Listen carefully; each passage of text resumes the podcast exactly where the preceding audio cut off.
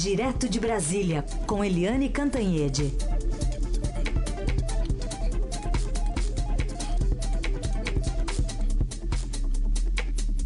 Oi, Eliane, bom dia. Bom dia, Raíssen, bom dia, ouvintes. Bom, hoje, então, às quatro da tarde, no Tribunal Superior Eleitoral tem a diplomação do presidente, do vice, mas ainda respingando essa história do assessor, ex-assessor do deputado estadual Flávio Bolsonaro, né? Movimentações de mais de 1 milhão e 200 mil reais na conta dele.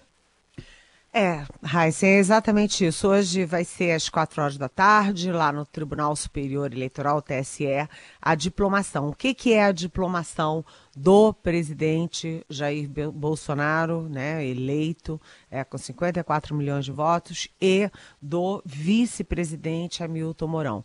É uma espécie de passaporte, né, um carimbo para que eles possam efetivar a posse no dia 1 de janeiro. Então é uma solenidade importante, tem 700 convidados, né? Toda aquela área ali, inclusive os estacionamentos em volta do TSE serão bloqueados, né? Por uma questão de segurança. É... e tem discurso, tem o discurso da presidente do TSE, a ministra Rosa Weber, que também é ministra do é, Supremo Tribunal Federal, e tem o discurso do Bolsonaro. Então é um momento importante, mas como você falou é, exatamente na pior hora ali do Bolsonaro desde que ele foi eleito junto com Mourão.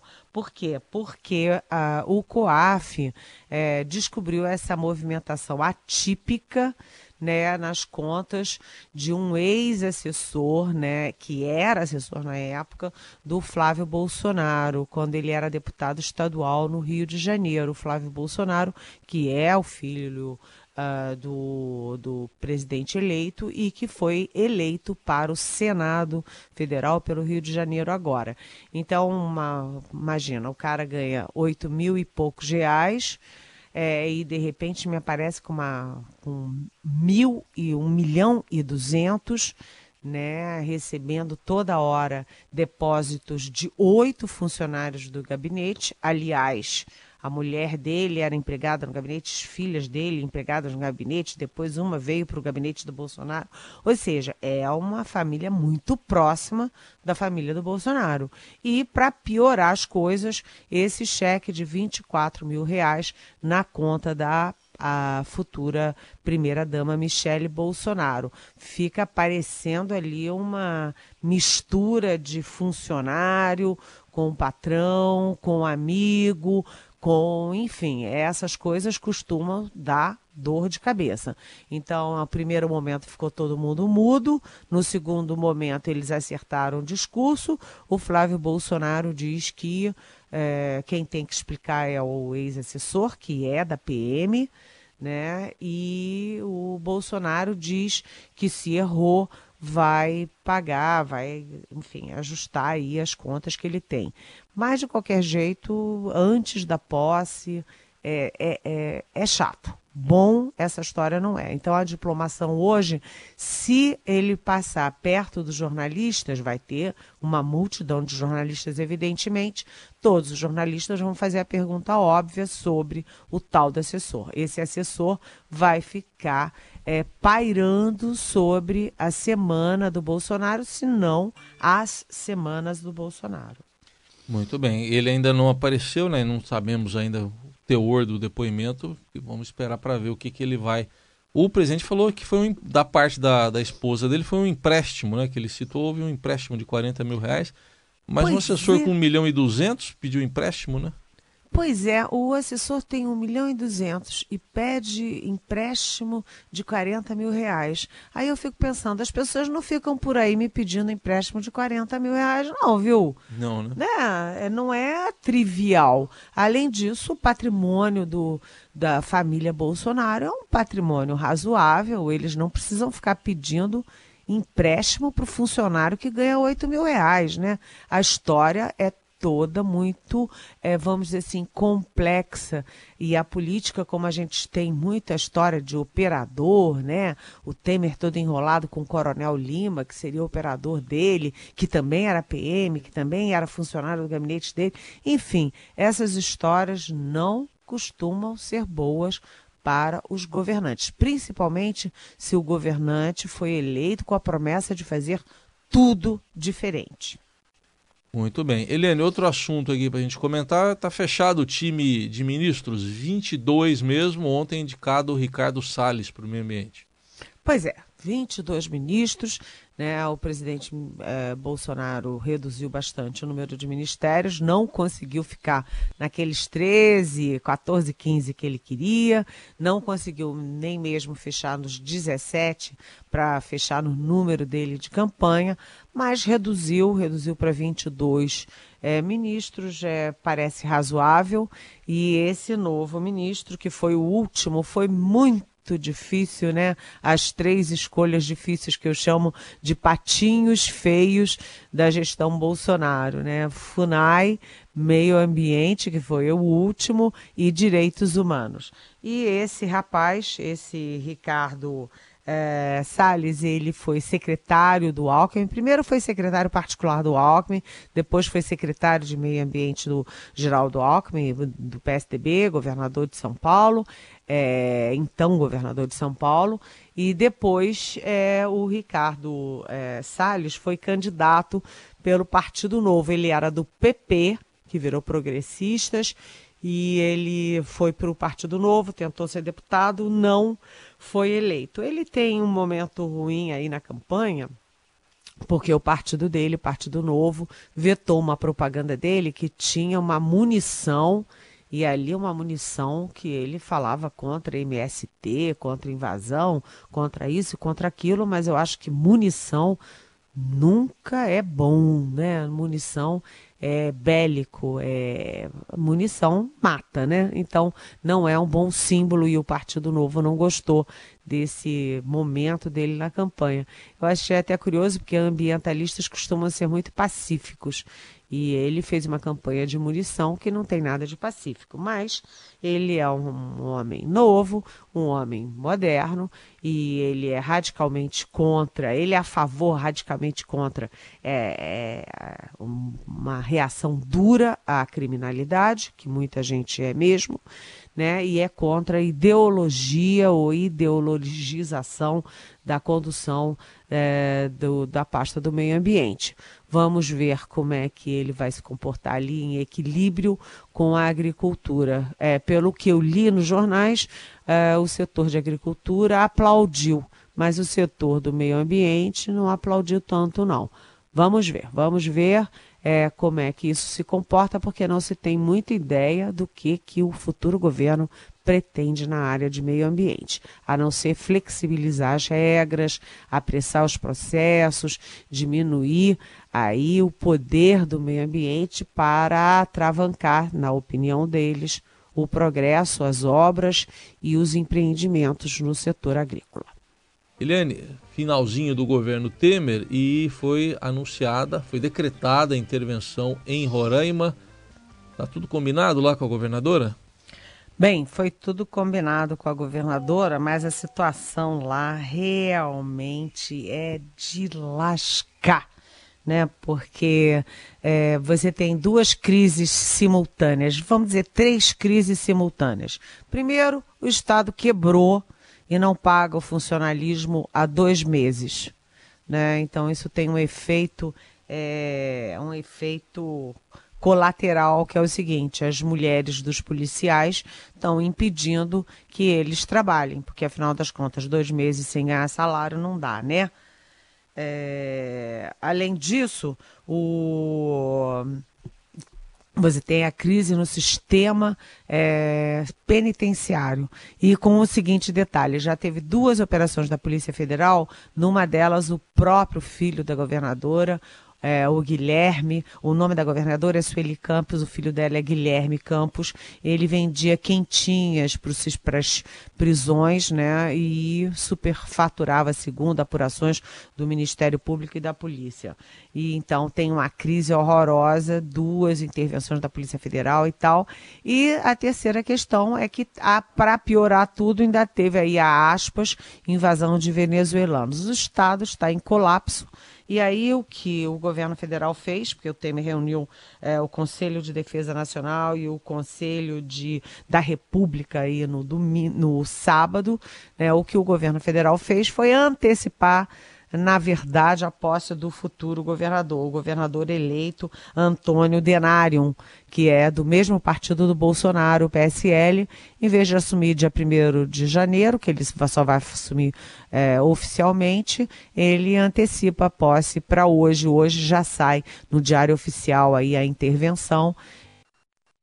Agora vamos combinar que Roraima não é o único estado brasileiro com problema. Hoje mesmo o Estadão diz que 11 estados vão entregar os seus, é, os seus governos para os sucessores, é, enfim, sem, sem receita nenhuma, tudo quebrado, não tem, é, não tem dinheiro, ou seja, 11 dos 27, das 27 unidades da federação. A situação do país está ruim e não é da União, né? não é aqui do governo federal, mas do país todo. Muito bem, essa reportagem está na capa aqui do Estadão, revelando que 11 governadores podem deixar os estados sem caixa. Entre eles são nove estados aí: Goiás, Maranhão, Mato Grosso, Mato Grosso do Sul, Minas Gerais, Pernambuco, Rio de Janeiro, Rio Grande do Sul e Sergipe, também São Paulo e Rio Grande do Norte. A diferença é que os nove estados citados estão já com esse problema até outubro e nas contas aqui apresentadas de São Paulo e Rio Grande do Norte. As contas são até agosto, mas vamos ver como é que eles vão fechar o ano. Eliane, é, queria uma palavra sua também aí sobre é, essas gravíssimas denúncias envolvendo o médium João de Deus, acusado de assédio, de abuso sexual. Olha, isso é, sim, um escândalo internacional.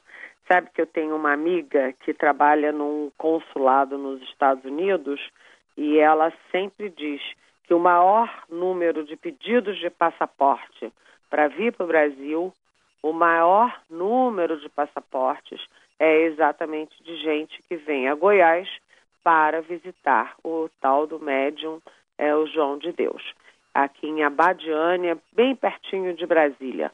Então, é, tem uma consequência internacional, porque lá vai o Brasil de novo ficar numa situação difícil na mídia internacional com um médium que simplesmente é, abusava das suas pacientes que tinham entre 30 e 40 anos e tem uma profusão de depoimentos. Agora, isso acontecia há tantos anos, né? E por que que explode de repente? Porque depois que uma tem coragem, as outras vão tendo coragem também. Então você tem depoimentos de moças americanas, brasileiras, etc., mulheres com seus maridos dando depoimento, e isso é, é, é, é, é assim lamentável, né? Um médium, né? Um médium com nove filhos, que é um homem que era para estar tá fazendo bem das pessoas. Realmente os depoimentos são de arrepiar. Lamentável, viu, Heisen? Muito bem.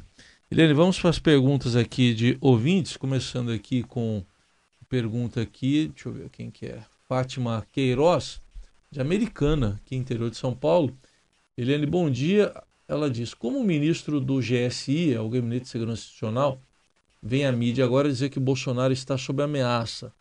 E aí ela diz, logo depois de um de eventos lá, ele no Palmeiras, dando um susto após susto na equipe de segurança, ela pergunta se não tem algo errado nessa história e diz: a palavra final sobre o desfile em carro aberto em 1 de janeiro deve mesmo vir do presidente ou da sua equipe de inteligência? É o que pergunta a Fátima Queiroz de Americana. Oi, Fátima. Bom dia. Você sabe que eu passo o Natal a vida inteira em Americana, porque meu marido, da família Rampazzo, é de Americana e eu passo Natal, inclusive vou passar aí o Natal novamente, mas eu passo numa chácara um pouco recuada, mas eu gosto muito da sua cidade. Obrigada por ter ligado. Olha, nesse caso eu achei excelente a sua pergunta, porque não foi só o ministro do GSI, não. Você tem dois generais eh, falando publicamente que há ameaças à vida do presidente eleito.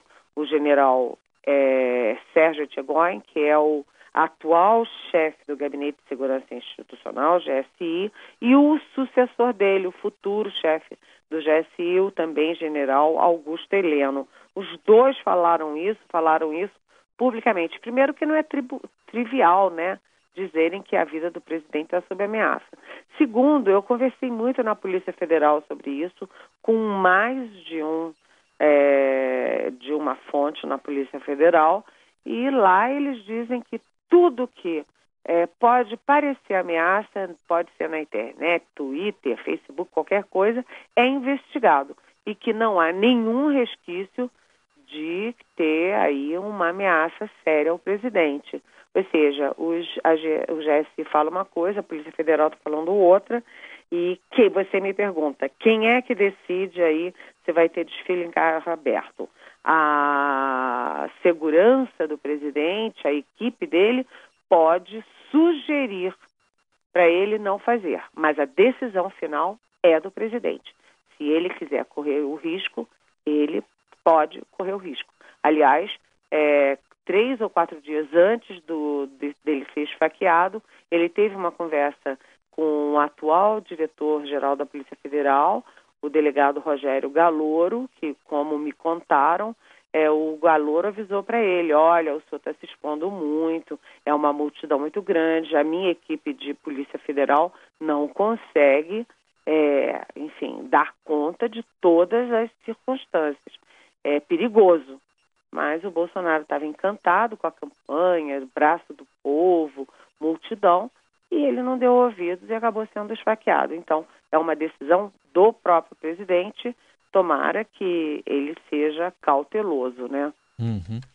Bom, vamos aguardar. Helena, outra pergunta tem a ver com o assunto que você já comentou aqui, a indicação do futuro ministro do Meio Ambiente, o Ricardo Salles. E ele até aqui no Estadão ele diz, edição de hoje, que ele quer harmonizar o meio ambiente com a agricultura. E é justamente sobre esse assunto que a Joana Soares, de São Caetano do Sul, pergunta. Ela está dizendo: olha, agricultura, meio ambiente tem sido um assunto polêmico desde antes mesmo da, do Jair Bolsonaro ser eleito. Aí depois ele queria fazer uma integração entre os dois ministérios. Enfim, agora o futuro ministro do Meio Ambiente está dizendo que é possível harmonizar essas duas pastas? Você acha que é mesmo possível? Pergunta a Joana de São Caetano do Sul. Oi, Joana. É uma ótima pergunta, sabe por quê?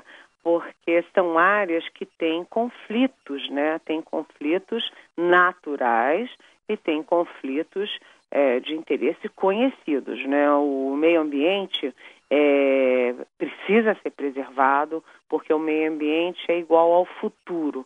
Né? Você precisa preservar as nossas nascentes, as nossas florestas, você precisa preservar o ar que a gente respira, porque disso depende a, a humanidade, né? o futuro da humanidade, o futuro do planeta. É super importante. É, mas a agricultura ela é massiva, né? Ela vai invadindo os espaços, né? Em determinados momentos quando surge o conflito, a agricultura quer continuar expandindo as suas áreas e é, fica muito próximo de nascentes, enfim, de, de áreas que são preservadas, que têm respaldo é, do IBAMA. Então, esses, esses conflitos são comuns e o que vai acontecer é que a nova ministra da Agricultura, Tereza Cristina, vai tentar agilizar o processo, porque também não dá para o meio ambiente é, entrar com um veto ao alvará de funcionamento de uma, de uma fazenda, de uma plantação e tal, ou é, mesmo de uma ponte, de uma estrada, e aquilo demorar oito anos para sair. Aí não dá. Então a, a, ministra vai tentar flexibilizar, agilizar, desburocratizar esse processo. Mas é, a harmonização disso é muito difícil. Até por isso, o escolhido para o meio ambiente, o Ricardo Salles, ele está sendo mais aplaudido pela agricultura do que pelo setor de meio ambiente, porque parece que ele é muito mais sensível aí à pressão e aos interesses dos agricultores. Então ele não vai ser um adversário, vai ser um aliado. Mas aí ele pode ganhar como adversários os ambientalistas. É isso aí. Olha, tem mais uma aqui, você já falou na semana passada disso, mas tem mais ouvinte perguntando sobre aquele aumento para os juízes, né, para os ministros do Supremo.